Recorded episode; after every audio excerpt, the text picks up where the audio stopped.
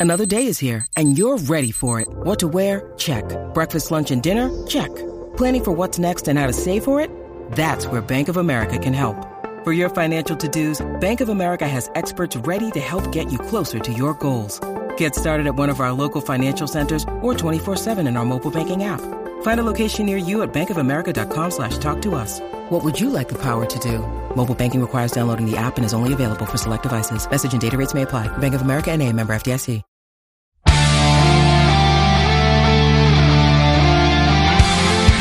Welcome to Performance Anxiety.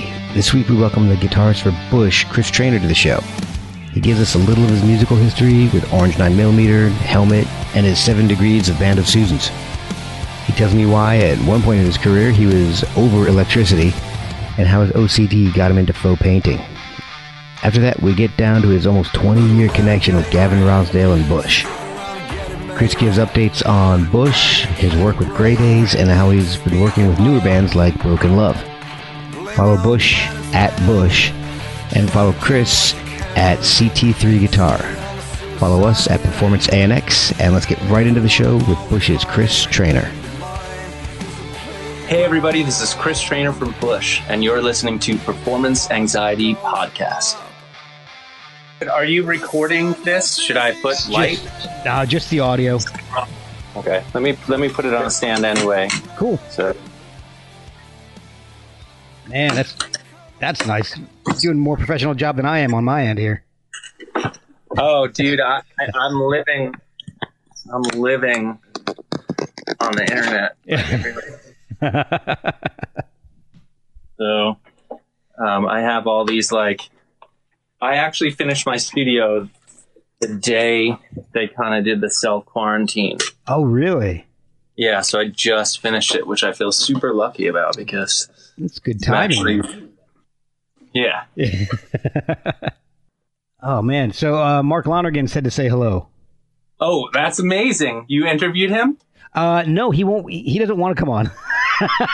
Uh, but I've been uh, friends with him on Facebook for like ten years. Mark really. Um, are we recording?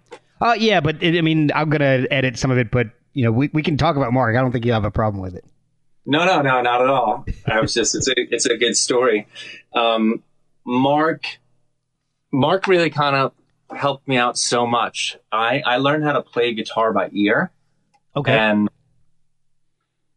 I, at one point in my life, I think it was in my late 20s, I was basically not getting certain gigs that I wanted to get um, because I didn't know music theory and I didn't know how to read music. Uh, And I had this like weird thing. I think it was largely on, on myself. It was largely because of my ego. I didn't want to like admit to anybody or some teacher that like I didn't I didn't know certain things. And um and then if I try to take lessons from somebody, I, I always felt like there was this weird thing because I'm actually a good guitar player, but I don't you know, I didn't even know the notes at one time. That might have been when I was yeah. working with Mark. And he just is an amazing teacher and, and a great spirit. And he taught me, he, he brought me into the world of music theory and taught me how to play bluegrass. He got me interested in bluegrass Oh music. wow, that's awesome. And I had a, at the time I had a roommate, um, in my loft in Brooklyn who was playing bluegrass every night and I just hated it. I hated it. when, you know, they, you would invite friends over and they'd be getting drunker and drunker. And as the, as the, the more they drank, the faster the songs would get as they were going on. Just like out of time foot stomping. oh geez. But I learned- I learned to love it. And it kind of really like saved my life. There's a there is a famous book that says I think there's a famous book that says bluegrass ruined my life, but bluegrass kind of saved my life. Wow. How did that? What do you mean by how did it save your life? Tell me a little bit more about that. um, because it was it was a whole new genre of music that I didn't know anybody in, Okay. and it didn't matter if I was good or not good. And there's a whole language; it's a whole idiom. So there's all these songs instead of having to be coming from being in a situation where I was in bands where you have to like create your own sound, create your own parts. Mhm. Bluegrass is traditionally like playing traditional songs. Right. So- right. so it was like here's all this music ahead of me that I can like learn and play and then pick up a guitar and go play with other people. And for a while, I was living in New York City and I was buying and selling acoustic guitars in between tour to like make a living and pay my rent. Oh, and oh, cool. Every time I would go into a guitar store, they would try to get me to play an electric guitar. And I was like, I'm not touching electric guitars anymore. Oh, wow. I, I mean, part of it, part of it felt like true to me, and the other part of it I was just doing to be shocking to people, telling people that I was over electricity and stuff, just freaking out. oh man, so who uh, who you listen to? Who are your bluegrass influences? What what did you like? I Clarence White. Do you know Clarence White? Oh yeah, yeah, absolutely. I mean, the the amazing one of the things that amazes me about Clarence White is he's just this shredding lead player and then the band that he was in, Kentucky Colonels, I don't even know if they ever let him take a lead on any of those records. It was oh. only live stuff. and there's this record, um, what is it, 22, or it's a, some number of guitar instrumentals, and it's him playing uh, over a recording of himself. It's just him playing with himself. Oh wow! Uh, that like just traditional tunes, and it's mind blowing to me that somebody was that good and that shredding at lead country guitar and really people many don't not that many people know about it. Yeah. Or know about him. Yeah yeah. I, my dad was a huge bluegrass fan when i was growing up. So i, I grew up listening to the Seldom Scene constantly. And uh, I'm a I'm a huge Seldom Scene fan. I grew up listening to the Live at the Cellar Door album on repeat from my dad. So that's amazing. Oh, it's great. And you know, he at when he got into it, we were living in Haymarket, Virginia. So we weren't too far from where they were playing a lot. So they played the Birchmere and the, the Cellar Door in Alexandria. So my dad would go and see him, and then he'd come out, come home with a bunch of albums, and he just play them. And so that that's they're my big bluegrass uh, pleasure, I guess, guilty pleasure. So I, I love uh, John Duffy's voice was amazing. Uh, Mike Auldridge, John Starling, they're just incredible players. I think one of them is either Auldridge or Starling was like a neurosurgeon or something. They, they all had day jobs and they were all like these incredibly intelligent guys. One was like a lawyer and a surgeon. And it was just unreal story. I think Bill Monroe, uh, I might be getting this wrong, but I do think that Bill Monroe uh, wanted everyone that played in his band to kind of work in the fields in oh, between wow. stuff to kind of like have that vibe. Wow. And also, what's I find it interesting as I've moved out here and started being around, um, interacting with a lot more professional guitar players. That a lot of people that are shredding guitar players in the rock world started out as a bluegrass player. Justin, that plays with Pink. Who's a good friend of mine. He started out playing bluegrass. He's from Virginia. Um, wow. Yeah, there's a there's a there's a ton of people that are Andy Wood, who is like a shredding modern guitar player, but he started out as a bluegrass mandolin guitar player. Uh, you know, I think it makes sense because they play so fast.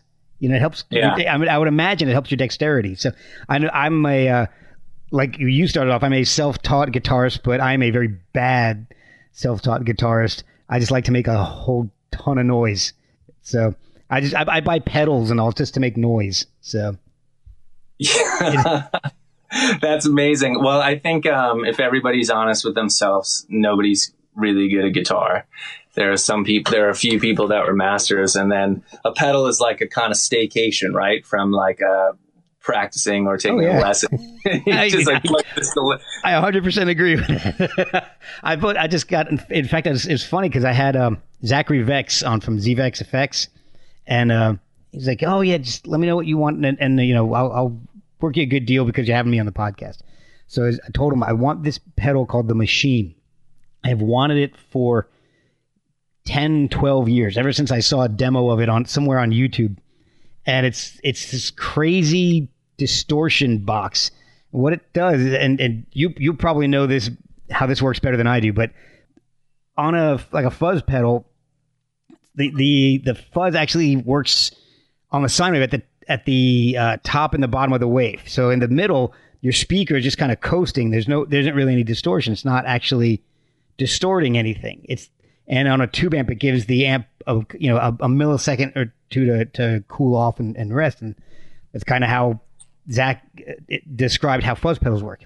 He said what the machine does is it takes that that sine wave and it kind of creates a, a fuzz tone in the middle, and so you get these really weird fuzz sound. I, I can't even describe it. You have to watch the, uh, the the demos on YouTube. It just makes this really crazy sound. And he said it sounds terrible, but it sounds a lot different. And I love the way it sounded. So I'm like, I want one. I want one of those. He said, "All right, I'll work it for a good deal. I've got one that we used on some videos and some demos, and all. I'll, I'll tell you that one." So I nice. got I got it the other day, and I've just been making a racket since. My wife hates it. My kids are just kind of scared of it, but it's uh it's a lot of fun to to mess around with. Jesse Davey, who um, does uh, Kingtone guitars, and he, he does a lot of the. He's done a bunch of the previous, uh, most recent Bush videos. He also makes pedals. Oh, wow. And he, he wanted to make a, he makes some really great pedals. He makes a pedal called the Duellist, which is uh, two distortion pedals in one. Oh, cool. And um, he always wanted to make a pedal with me, and, and I said we should make a pedal called like the Bad Roommate that just does all sorts of random distortions. you know, That's awesome. That would be great. That's the kind of stuff that I love. There's stuff where yeah. weird noises just come out of nowhere. Like this is great. I love it. I think Bad Roommate's a great name for a distortion pedal. So. that's, that's, a fantastic. It's it it's perfect for a, a unpredictable pedal. Totally. so um. Oh, uh, Mark also told me, besides being you know just a a first class guitarist and a great guy that you also he's you're the only person that he knows that's ever gone to school on a lacrosse scholarship. So I told him I'd have to bring that up. It's true. That was my. Uh, I gave up music to play lacrosse very sh- briefly. Yeah, man, that's. I don't. I don't think I, I went to school uh, at in Rochester at RIT, Rochester Institute of Technology, and there was no football. I don't even think there was. There may have been baseball, but there was oh. soccer, hockey, rugby, and lacrosse. And I still, I, those are like the four sports that the school had because it was all photographers and computer geeks and and everything. And I don't, I still don't know with only those four options for sports scholarships. I still didn't know anybody on a lacrosse scholarship. It's a, it's. They say it's one of the only true American sports. I've heard, yeah, I've definitely yeah. heard that. It's it's a blast. I've seen some matches, and it's a blast to watch. It was fun to play. I mean, I I still sometimes when I'm like uh, either on the bus on tour or in a hotel room, I, I I don't have a television at my house. Okay. So, and I, I'm just not into the vibe of television, but, uh, a couple of times when I'm going through channels, like there's lacrosse on and I'm like watching it and the dudes come on the bus. Are like, this? like I, Man, that's it, you know, it, it, I keep hearing that it's rising in popularity every year, but I, you know, I, I, I got to keep an eye out for it on because it's one of those things that unless I see it, I'm not going to go out and look for it, unfortunately. But it's just a really cool sport to watch. Yeah, it was fun. It's not for everybody. No, but I, yeah. I'm, I'm just getting into to regular hockey at this point now too. So kind of they kind of somewhat mesh a little bit a little bit. I'll take it you don't agree good by your silence. So we'll just move on from that. So, so, so how did you go back, get back into music and decide that, you know, this was a career? How did, how did you actually start playing for you know, seriously? I mean, I never looked until I had a career that I thought, you know, like in bills that I, I wanted to keep it as a career. I never got into it to have a career. Oh, wow. I just love music so much. It, um, I just always felt it in my bones. And it used to, you know, make me lose time. Kind of like music would always take me to a place where I would forget about the outside world. And, uh, even so, I went to college and I, and, and I, and I, I realized it wasn't for me. I went to college down south and I came back up to New York and I was hanging out with friends and I just started playing in a band with somebody, like just playing in bands and playing with music. And it kind of took me by surprise when my band got a record deal. And I was friends with so many people that were kind of in the quote unquote indie scene. So I was kind of embarrassed that I had a major label record deal. Oh man. So I like didn't know how to like break it to my friends at first, Oh, wow. which is so, which is such a weird point of view to think about as an adult. But when I was a kid, I was like, oh no, like I have a major label record deal. I pulled out. Oh no. Yeah. Oh crap! I'm gonna make money. and so this was with Orange Nine Millimeter.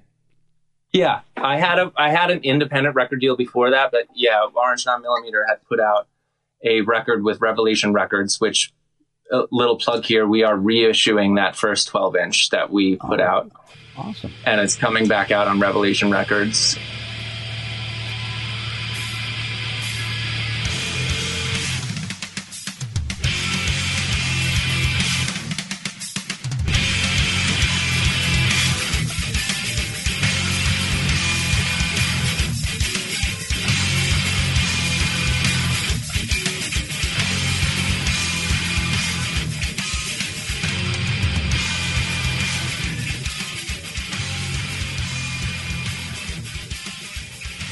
And before that record, oh, when before that record had even come out, there was so much hype and excitement about the band in New York City that we were being courted by major labels. That's I now, I remember seeing some of the uh, the albums coming out. Especially, I remember the one with the uh, the helmet.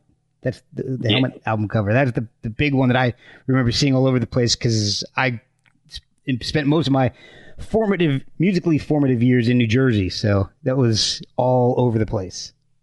We were like way we found that helmet when we came out to Los Angeles. We were all from New York and we came out to Los Angeles to record that first record with Dave Jerden. And on a weekend, uh, somebody had suggested to us that we work with that poster maker Taz. Do you remember he did like a lot of posters for Lollapalooza? They were that kind of cartoonish posters. Yeah, If you saw the imagery, you'd see it. And we loved that stuff, but we didn't want to copy what everybody else had been doing. And both Chaka and I were really into graphic design. So we thought, uh, and the guy that made that poster is, I don't know if he wants to be outed as who he was, but had a very mainstream career in doing photography for like Vidal Sassoon and HBO. wow. So he was an excellent graphic photographer. So we bought that helmet and and made a very you know white plain stark white cover with that orange helmet and he did that for us and on the inside of that record interestingly before uh, it became repopularized we found a picture of a hot rod that ed big daddy roth had done Oh man, yeah. and so the, on the inside cover we had that and we picked it out and um the artist his name is jim evans I, i'm sure he, he wouldn't care no, exactly. At and this uh, point, he no. still he still does a lot of really beautiful artwork. You should check him out on Instagram. And he said, "I don't know if you guys are going to be able to use this because uh, Ed Roth doesn't let people use it." So he called us up and he said, "Send us tell, send us your lyrics." And we'll read what you guys are talking about, and we'll get back to you. So he liked the lyrics of the record, and he let us use the the uh, the imagery. Oh, that's awesome. Yeah, That's awesome. That's another thing I grew up with. Uh, my my dad and I used to build hot rods, and so we we get all the magazines and and and I know he'd been big since the '60s, and I remember seeing a lot of his work. So that that's that's big, man. Getting permission to use one of his images for one of his automobiles is it's crazy. yeah, he was an innovator for sure. Oh yeah. Going back to uh, your band of Susan's connection, you ended up leaving and, and playing with Helmet, which was started by Page Hamilton, who played on two Band of Susan's records. So you you kind of going full circle here with, with Band of Susan's connections. Accidentally, Yeah. I, um, yeah, I had done a this the last Orange Nine Millimeter LP that I did. We did with a producer named Dave Sardy, oh yeah, yeah. and at the, at the time he was, uh, I think, at the same time or maybe right afterwards, he started working with Helmet. So he had suggested to me, oh, he'd suggested to them because they were looking for another guitar player to to have me play in the band. And Page Hamilton had me go out to breakfast with him. That's the guy that was in Band of Susans, and yeah. and we had uh, steamed eggs at some restaurant at the Lower East Side, which is super weird. Steamed eggs. Steamed eggs. I don't think I've ever Yeah. heard of that. Yeah, some things are rare for a reason. Yeah. Um, and um, he said, "I like you," and I and, and you know, Dave says you can play. I know you can play, so go try out with the other two dudes, and if they like you, you can be in the band. oh wow. So he wasn't even going to be there when you tried out. He wasn't. Th- he was not there when I tried out for the band. Wow. So he he just had that much faith in, in Dave and the other two guys that all right, if you, you work well with these guys, we'll, we'll be fine. Yeah, I guess, and maybe there's also that element of like wanting to appease your band members or wanting your band members to feel like they were part of a decision. Okay. Okay. Page and I are like good friends to this day. We talk all the time on the phone. Oh, that's awesome. Helmet Helmet was such a cool band. Ever since uh I think it was was it Betty or Aftertaste. One of those was the one that really got me into them. It was it wasn't the first albums. It was it was a couple years after I guess it was Unsung came out. Unsung was the second full length Okay, record. maybe that. I think that's what it was. That's that's one of the, Yeah. that, that that's one that they really started to to hit and, and, and become a little more popular. And, and was it the song was Meantime or was, was the album Meantime or the song Meantime? In the meantime, I think was the name of that record, and Unsung was the big song on that. Okay, they're both. yeah. They're both. To me, they were both. When I heard that record, it, it blew my mind. Actually, Yeah. I heard "Strap It On," which is the Amphetamine Reptile. That's the first Yes. um, tw- long playing record that they don't, you know, they don't have records anymore, but Yeah. that was the first LP that they did. And I remember I was in, I think I was in ninth grade and somebody had, was playing a bunch of records and they put on that record and it blew my mind yeah. because I thought like, this is like Soundgarden, but like way meaner. Yeah. that's ex- that's a perfect description of it. so now, were you playing guitar or bass with with Helmet? Um, live when I was in the band in the 90s, and actually the entire time with the exception of one show, I played guitar Okay. for them, and I ended up towards uh, in the in the knots, you know, the early 2000s. I played bass on a few of those records as well. Okay. Even when I was not touring with the band, I played bass on a couple of records. Oh, okay. Okay. And so you, you were with Helmet for several years. How did that transition into working with Bush? Dave Sardy again. They, oh man. I was uh, I quit music. I met a woman. I fell in love. I moved to Virginia to you know like start a new life and have a family. I came up to New York for some. Oh yeah, Sybil, who's my my my longtime partner, my girlfriend. She is uh, was pretty good friends with Rick Rubin, and he was having a birthday party. So we decided to go up to New York City to go to Rick Rubin's birthday party Oh, cool. and Dave Doherty was there because he was working with Rick at the time, and he asked me if I was doing anything, and I said no, I'm I'm just like being a dad and like surfing, Yeah. you know, painting houses. I was faux painting in mansions. Faux, okay, so what's what do you mean? what's faux painting? Faux painting is like when you when you paint a room to make it look old, or paint wood to make it look like marble. Oh, okay.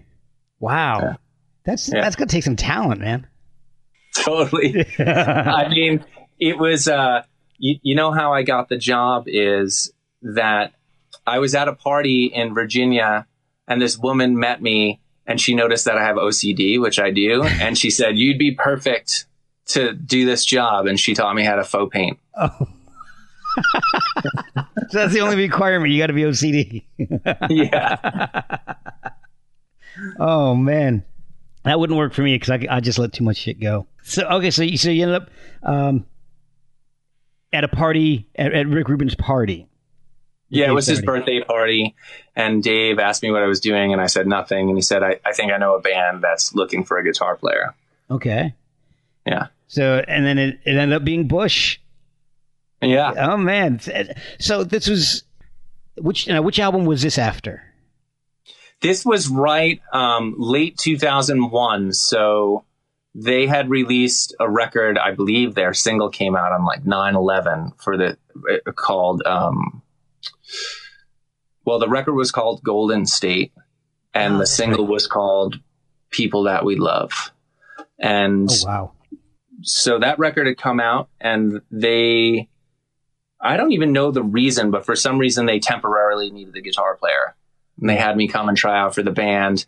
I tried out for the band on the road, I think, in a theater at St. Louis at a sound check. Oh wow! How much- yeah, with like a whole audience full of like strangers and oh stuff like. Wow, jeez! How much? Uh, how much lead time did you have to learn the the, the set? I only had to play, I think, three or four songs, or maybe five songs, and I met them in New York. They said, um, "Do you have a bag packed?" And they flew me to. I can't remember where I flew to. Maybe it was St. Louis, but they just gave me a hundred bucks and said, "Go buy the records that these songs are on on the Tower Records." And I just sat in my hotel room and learned learned the guitar parts. Wow. Oh my gosh! So you're just sitting there learning them by ear, then?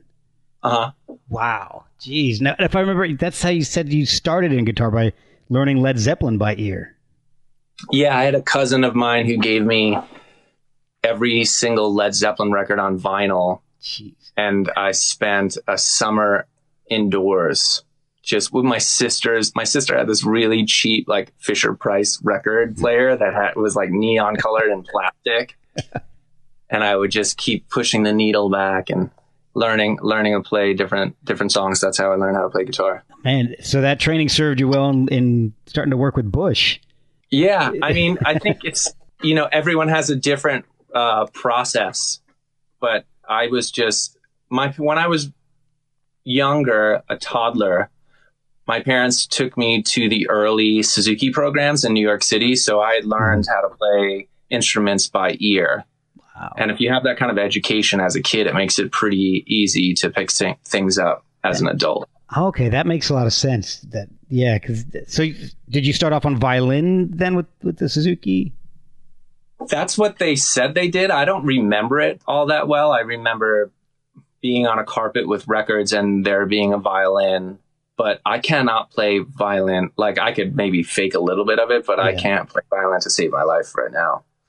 Okay, but learning by ear has definitely helped you out in your career, then for sure. Hundred percent. How did you find out you got the uh, the gig touring with Bush? Then was it, did they just say, "All right, meet us out in this city, and then we'll fly you there"? Wow, it's so cloudy. But what what I think happened was is that they accepted me. Uh, they said, "Oh, you know, you got the gig," or something like that. I don't know. It's not like some movie moment where it's like, "Oh, yeah, you got the gig." You know, like that Donnie Wahlberg Rockstar movie or oh, whatever. Yeah. wasn't like that. But interestingly, I'll tell I'll tie this in. So after I knew I got the gig, they flew me to London to do rehearsals. Okay.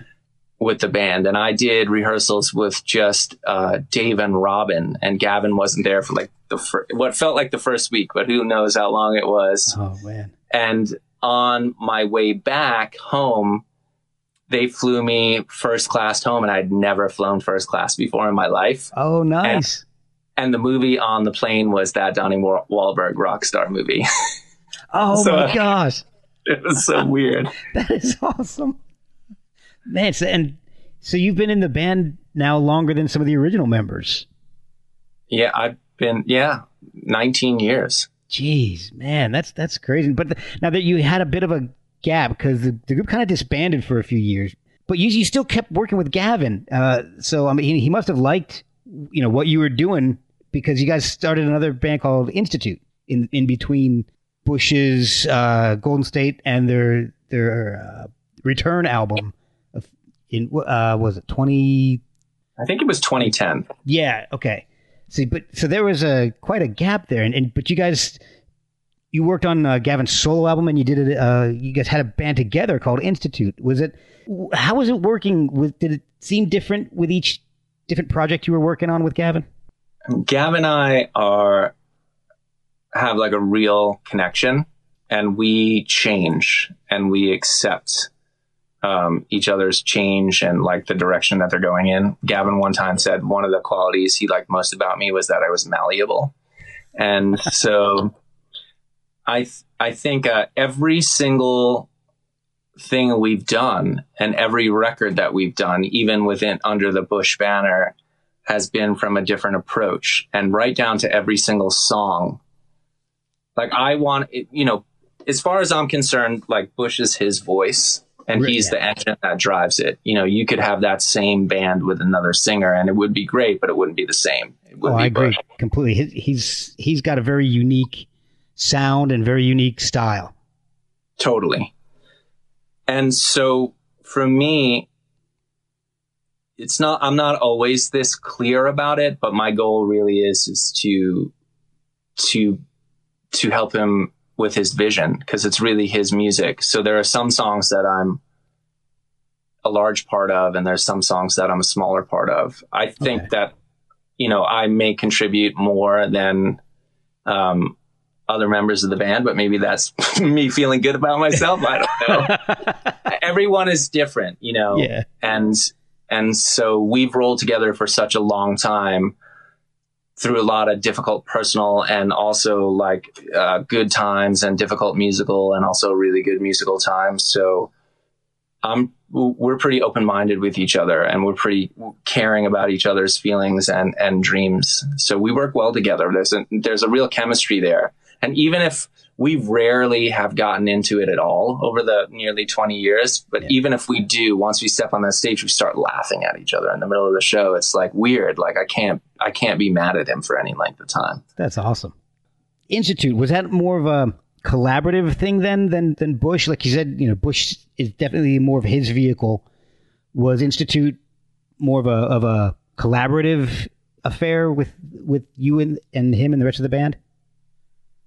Um, no, there were a couple of co-writes that I, I have. I think I have like minor publishing on some of the songs, and then also because Page Hamilton produced that record from Helmet, so there was a kind of like more towards a Helmet sound because Paige and I were in the room, and and you know we, we tend to be alphas. Gavin's an alpha too, but like you know you have two people from a band in a room making a record, it can lean towards that sound. It's a it's a great album. I wasn't really familiar with it until I started talking to you and, and getting ready for this show. And damn, I love that album. It's fantastic. I mean, I'm, I'm looking at the track with Boombox. Is just I love that song. This. This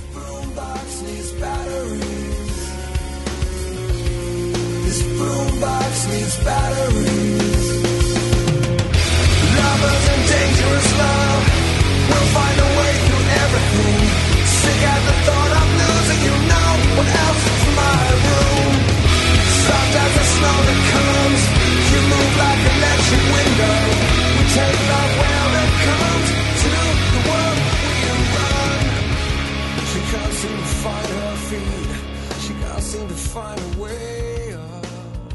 That We loved it too. we That- loved that whole record. We were surprised that it didn't do better. We were even opening for U2 in arenas when that record came out. I saw that. How was how was that experience? I mean, that was that's got to be pretty crazy. That's a pretty damn good band to open up for. Yeah, well, I never saw, I never met those guys. Well, yeah, I guess they got a I don't know. They got a lot on their plates at that point. I don't know. I'm not judging them. I'm just saying, you know, it was. I, I re- remember very. I remember very little about it. Um, I remember playing a couple of shows, and other than that, I don't. I don't remember much from it. Not because I was wasted. I just, you know, don't remember much from it. Yeah, I mean, I can imagine stuff like that going by like in a blur. Yeah, for sure. When you're on tour, it's all about the show. Yeah. And the shows, when they're great, you're in the moment. So you're not thinking about anything. I find the moment that I start thinking about anything during a show is when I'm bound to make a mistake. I just had somebody else on that said that the same thing. They. They, just, they feel like they were kind of almost out of body watching themselves play a, a piano part. It's a it's, it's a kind of a funny story. Um, the guy was touring as a uh, a, a tour basis for Our Lady Peace, and uh, they they kind of sprung on him that he'd have to play the keyboard parts too. So uh, he had four days to learn the keyboard parts for their sets, and he didn't have a keyboard, so he had to make it out of out of paper towels and and a paper towel holder. And so he said the first like four shows he's sitting there playing, and he's kind of like this outer body experience. He, he gets through it, and he's like, "This is fantastic." The fourth show in, he he starts to feel comfortable, and then he in it's a part where uh, the singer is singing something and just the, his keyboard track, and it's just the two of them. And he said he hit the most horrible out of tune note possible, and the and and Raine just turns and looks at him like, "What is going on with you?"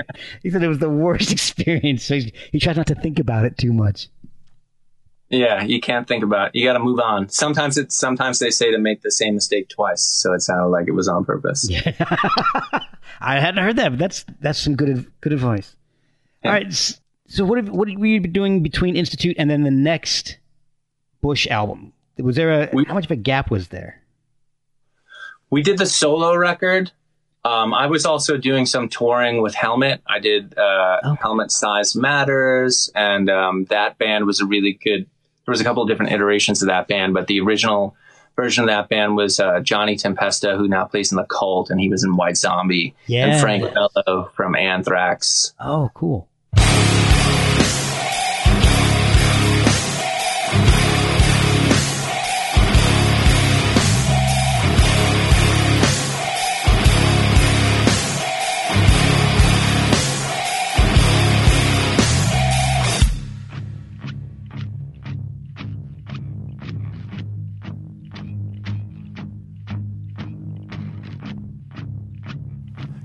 You never read.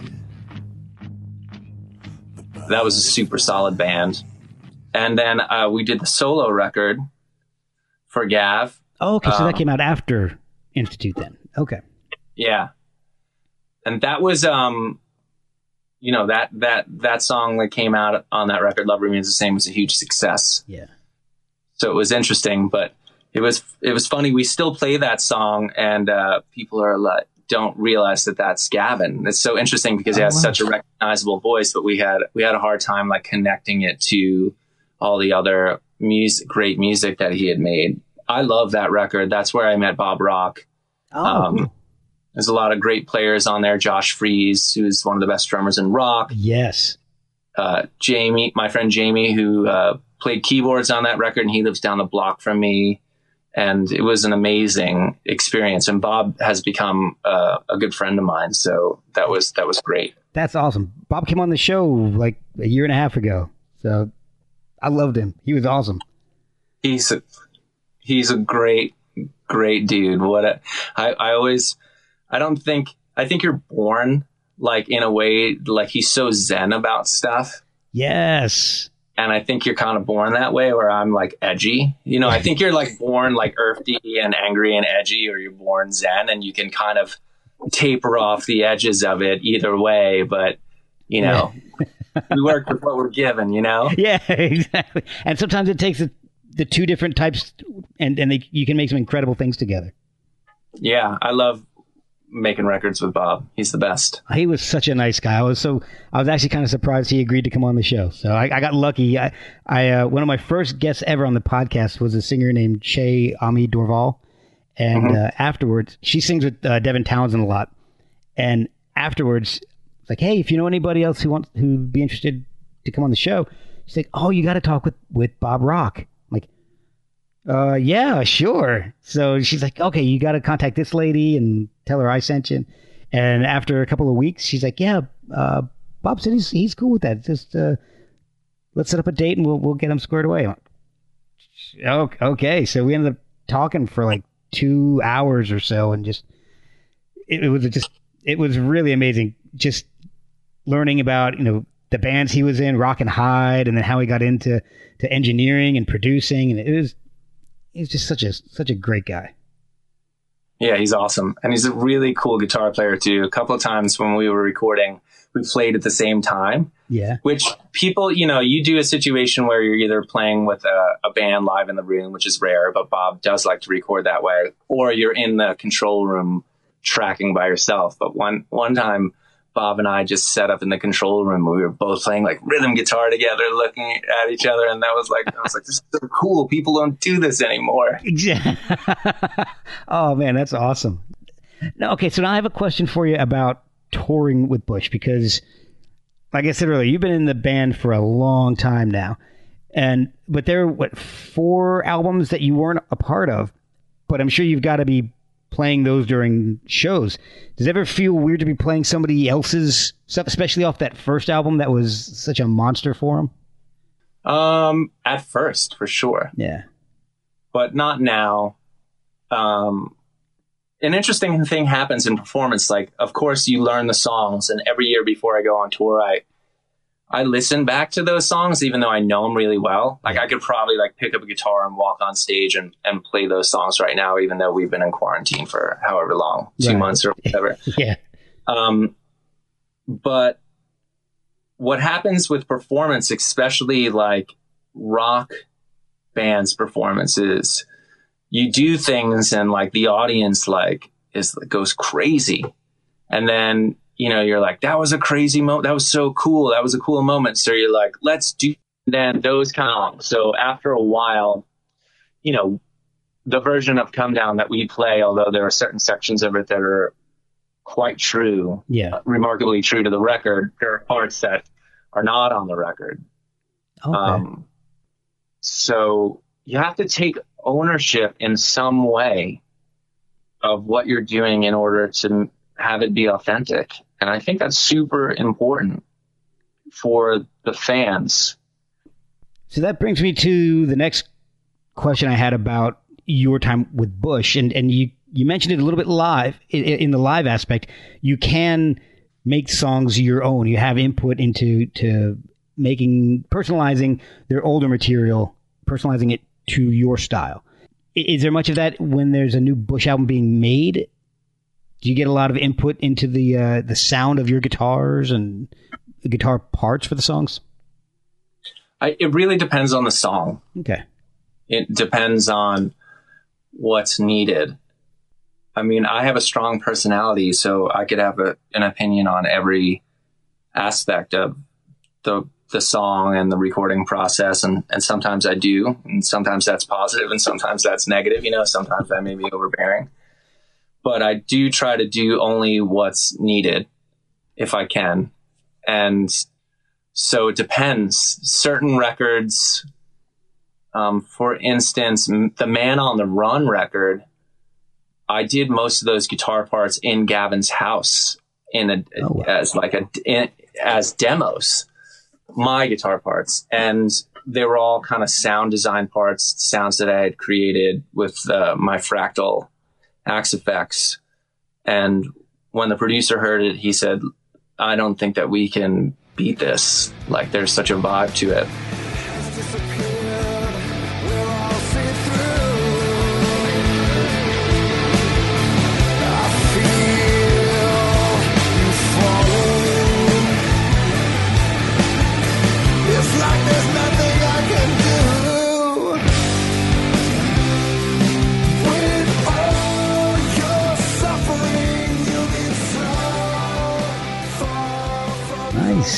Those like I have a lot of say in. I didn't know that that would be the final say. And then there are different situations where you work with people, like when we worked with Bob.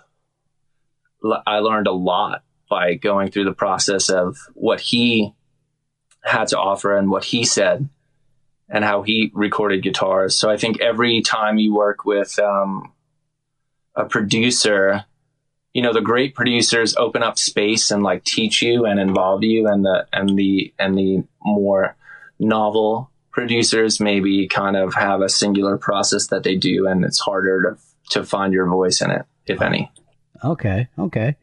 Uh, but for instance this latest um, bush song flowers on a grave which which just came out and doing really well at radio and seems to be resonating with people we did that we did two of the last songs in this record with a producer named Erik Ron who's a really great guy mhm. we become friends. He, we kind of did that song with him with the whole band in his small studio. And that was a great process. You know, that was a fun, quick process where stuff was just out. Somebody, somebody, um, instant messaged me on Instagram the other day and asked me, I'm going to do a lesson about flowers on the grave. Do you know what effects you use? And I was like, no, I don't even remember because there were just like things on the floor in Eric's studio and we were oh, plugging in. We were like, that cool? And we're like, yeah, that's cool. Let's record it. So it happened so quick. That, that's my favorite kind of vibe where it's collaborative and it's fun and nobody's kind of stepping on each other and it's just got a flow. That's that's really cool. I like I love hearing that, especially when a band is a lot is as established as as Bush is. It's you know it's not a formula. So I, I like you. You guys are, are still willing to experiment and and uh, try new things to make a, a great sounding song. Which "Flowers on a Grave" is is a great song. I've I've really really digging that song. Oh, thanks, man. So when is there's a new Bush album coming out fairly soon? They say July, and I think that that's true, but who knows? The future Yeah. is promised to no one. Exactly. Especially right now. Yeah. So I, I have a couple more questions for you because I had uh, Sean Dowdell on from Grey Daze, and he mentioned that you had contributed to some music, some tracks on that album, uh, and that album is uh, for anybody who hasn't heard that episode. That's uh, Chester Bennington's first band before Linkin Park, and uh, they've redone all the music and they're releasing the album, and it sounds incredible but they're using Chester's original vocals from the original recordings back in the early 90s, I guess, early to mid 90s. What was your part in that? How do you, how do you know those guys and what were you doing for the album? I didn't know any any of those guys. Renee Mata, who's a, been a friend of mine for a while, who's a mover and the shaker in the music business, to say the least, connected me with with Sean and asked if I wanted to play on this record. And uh, Kyle Hoffman, who's a person that I've done a lot of co-production and writing with, he's a good friend of mine, and Jay Baumgartner, who mixed it. I've been friends with those guys for a while, so I thought it'd be fun. I didn't put much consideration into it because I was about to leave for South America with Stone Temple Pilots. So I actually pulled a couple of guitars out of my locker that were going to go to South America and, and sent them over to NRG Studios that we recorded at. And um, I listened to the song. The song was great. I mean, Chester's vocals are just so unbelievable. Oh, yeah. The fact that somebody at that age was singing like that and and saying like that, uh, saying these words and these lyrics that sound fresh and powerful today. Yeah. Yeah. It's it's a huge statement about his place in the history of music. And I went in there and I played, and Sean and I really hit it off. I felt like Sean is like a dude that not only I would be friends with in high school, but like we would have been in a band together in high school. Well, he, he was incredibly nice when I spoke with him. So what songs did you, your uh, parts end up appearing on? I played guitar on Soul Song. Ooh, that, that's the one his I- son sings on, correct? Yeah. Yeah. Wow, that's that's the last track on the album. That's that's such an incredible album, an incredible song. Yeah, I think that's the latest single. I I co-produced with those guys um, "What's in the Eye," which is the first song that was released.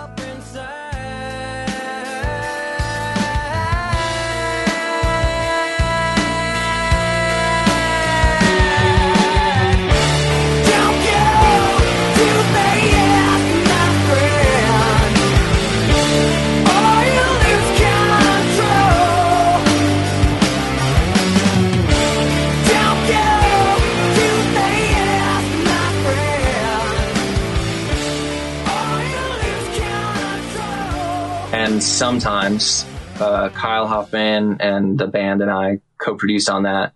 And then I also worked on a song called "Just Like Heroin," which is my personal favorite song on the record. That's a great song. I, it, it's uh, it's really a fantastic album. I was really, and I compared when I had him on. I compared some of the originals to the the new release, and man, it's it's like night and day on a lot of them. There's some that's that are almost ex- identical. There's a couple, but the new material, the way they redid everything, it's it's incredible. I actually absolutely love it. Everyone that was involved in it was constantly reminding ourselves that we were doing it for Chester. Yeah. It was it was a labor of love and it was huge. You know, Sean did a lot of heavy lifting, a lot of heavy emotional lis- lifting and a lot of organization and financial lifting to get it to where it was. And when Renee came in, Renee was like really just involved more people and took it to another level. It's also interesting because Tom Whalley is executive producer on that record as well. And he cares so much. He's a legend in the music business and he cares so much about this record.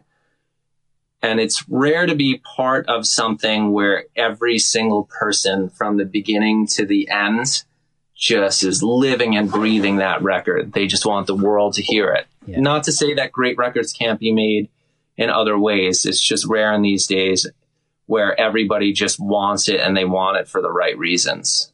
Yeah, and it, it shows. It definitely shows in the, in, in in how it sounds. It's, it's a weird expression. What have you been doing since the lockdown? You, you've been doing a little production work and, and working with some newer bands like uh, Broken Love. Yeah, I'm uh, I'm working with those guys again, but we wrote I co-wrote a song with them last year that Justin, uh, who is the main dude in Broken Love and the singer, totally shredding guitar player and even better singer. It's kind of weird to be in the studio with somebody that's a way better guitar player than you. we co-wrote a song together called "Shot Down."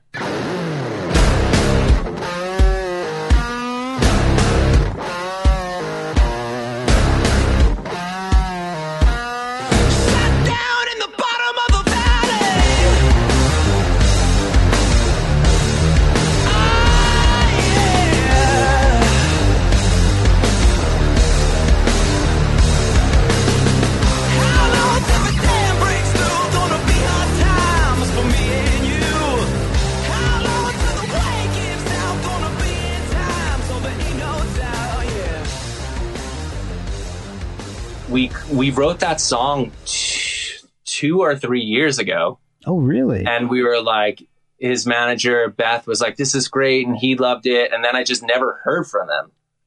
And oh. then two years later they're like oh we got a record deal and we put that song out and people really like it. And it ended up doing really really good well in america but in canada where justin is from it was top five for like weeks. Oh, I think it was number four for like eight weeks six weeks i don't know i'm making that number up but it felt like forever well, I've I heard it. And it that's a kick ass song. I love that. Yeah, it's so fun to be in a studio with like a singer and a guitar player where you're like, you want to do this? And he's like, yeah. Because as you get older, you know, in any relationship, as you get older, and I'm not, not singling out any relationship, but as you get older, sometimes you have more conversations than you do like trying stuff, you know? Yeah, yeah. And then, and then that's that amazing spirit of being like, you want to do that? Yeah, let's do that. That- It's youth, so much man. fun. That's Yeah. that's youth will do that. and you also mentioned to me that you're working with Icon Collective. What can you tell me about that? Icon Collective is an amazing music school. It's a college. It's an accredited college that was started by a friend of mine. Well, with he he co-started it. A friend of mine named Christopher White. I I met Christopher and Chevy, who's also over at the school. We were making a record. All of us were making a record together, and I was just really impressed by the the quality of the ideas that everyone was presenting and kind of Christopher's outlook on life.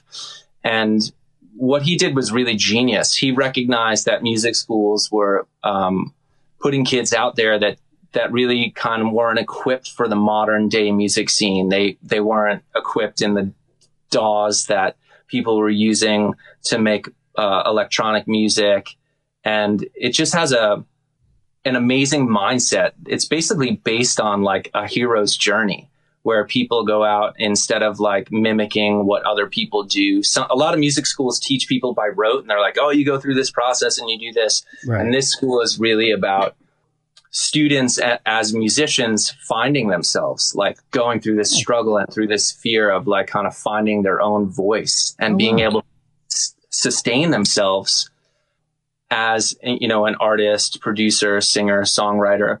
They learn all these aspects of it. And I'm, I'm really, um psyched to be involved with them on any level because I think they're, they're putting out uh, incredibly uh, prepared musicians that are leading with their heart and uh, their their own talents instead of coming out and sounding like you know sometimes kids come out of music school and they sound like Stevie Ray Vaughan, which is cool. But like you know, the world doesn't need another Stevie Ray Vaughan. you know. Exactly. Don't tell John Mayer; he's great. But I mean, Yeah. or Davy Knowles. yeah, th- I mean that that stuff's all great, but you know, I, I like it when people come out and they they're working to have their own voice, and it's really inspiring to be around people young people that are creating. They're into music I never even heard of, but that it's it's infectious to like their enthusiasm and their talent is infectious. So, how can people find out about Icon? Where where can they go to learn about It's it? It's called Icon Collective. You can check it out uh, online. They have a pretty slick website. Yeah, I I was checking it out the other day. If man, if I was, I don't know, twenty something years younger, I might consider maybe I actually learned how to play guitar correctly. Yeah, nobody knows how to play guitar correctly. No, some people know. Some people know how to play guitar correctly. Awesome, Chris. I know I've I've kept you for quite a while, and I, th- I want to thank you so much for your time. Where can people find, follow you, see what you're doing, and uh, learn, and, and maybe order or pre-order the new Bush album if that's if that's available? You can pre-order the new uh, Bush album. It's uh, uh, bushofficial.com or bush.com. Unfortunately, I don't have any personal personal wares to peddle. Yeah. It's so funny, like doing all these uh, interviews and stuff during during the quarantine. Um, people are like, "Can we direct them to your like website or your merch?" And it's just like, I'm not like I have my Instagram. It's CT3 Guitar at Instagram. I'm not selling anything. Um, I'm just out there trying to, you know, trying to be productive and, and make music and shine a light on my best self if I can. Well, you had a really cool story the other day. You asked every everybody that was looking watching you what their dream guitar would be if, if you wanted if you could have a dream guitar. So that made that got me thinking like, well, what would mine be? And I was I was thinking Flying V or maybe a, a Jaguar or a Jazzmaster. I don't know. I like a lot of shoegaze stuff too, so I don't know. But nice, then- you like the cool shapes. Yes, exactly. And I thought you got a really sweet looking V. That that was really nice. I'm jealous. Yeah, that is an amazing guitar. We I play that in the latest Bush video. Yes. Okay. That's yeah. That's where I saw it. That I I I like the classic Gibsons. I'm afraid uh, I've never played a Les Paul. Nobody will let me touch one, but I, I've heard that they're they're so heavy. I'm a short guy. I'm like five foot six, so I'm afraid that I would just like fall over with one of those things. So I, I like the lighter, less chunky guitars. There are light Les Pauls. I mean, the ones in the 70s are heavy. Yeah. They come in all shapes and sizes. Like No, they don't come in all shapes. They come in all weights. and they're the same size. So I was wrong on both counts, but they they come in different weights for sure. They come in. They come in Gibson and Epiphone. Yeah, I was I, I posted that because I think it's important right now to to focus on um, the positives and kind of have a personal dream for yourself that's not so abstract, abstract Yeah. that can help kind of get us all through. It's it's better for all of us if we are focusing on the positives. I'm not saying that I do that all the time or I'm this like Zen person or I'm a perfect person. I'm I'm highly faulted. You know, I'm uh, I'm uh, incomplete. Yeah. But but um, if we all kind of focus on uh, giving each other positive things to look forward to, I think we'll all be better off. Really do appreciate your time. This has been great. Awesome, dude. It was a lot of fun and natural. Thank you so much. Oh, my pleasure. And, and tell tell Corey everything's pretty cool in Winchester here. Still, we're we're still doing all right. I will let him know, brother. Talk to you soon. All right. Take care, man. Later, my man.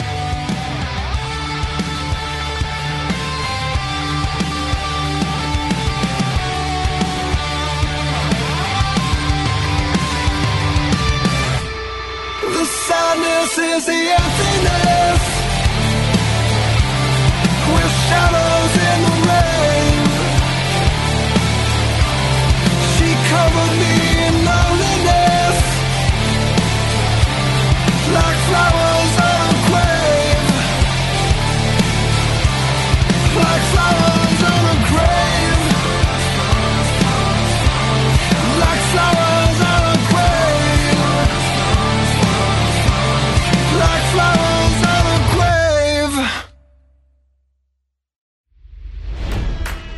It's NFL draft season, and that means it's time to start thinking about fantasy football. FantasyPoints.com features industry leading experts and prognosticators using proprietary hand charted data to help you score more fantasy points. FantasyPoints.com is the place to go for whatever kind of fantasy football you play. Whether you play fantasy football, daily fantasy sports, or do a little bit of everything, Fantasy Points has the meticulously researched content to guide you to victory. And why wait for the fall? Fantasy Points also covers the new spring football league, the UFL. Join the guru, John Hansen, Scott Barrett, Joe Dolan, and other massive names in the fantasy football universe with an exclusive offer. Use code Pantheon for 15% off any fantasy points package, including the all in package, with access to every article, tool, and data nugget that Fantasy Points has to offer. That's fantasypoints.com and code Pantheon for 15% off at Fantasy Points. Fantasypoints.com. Code Pantheon. Score more fantasy points.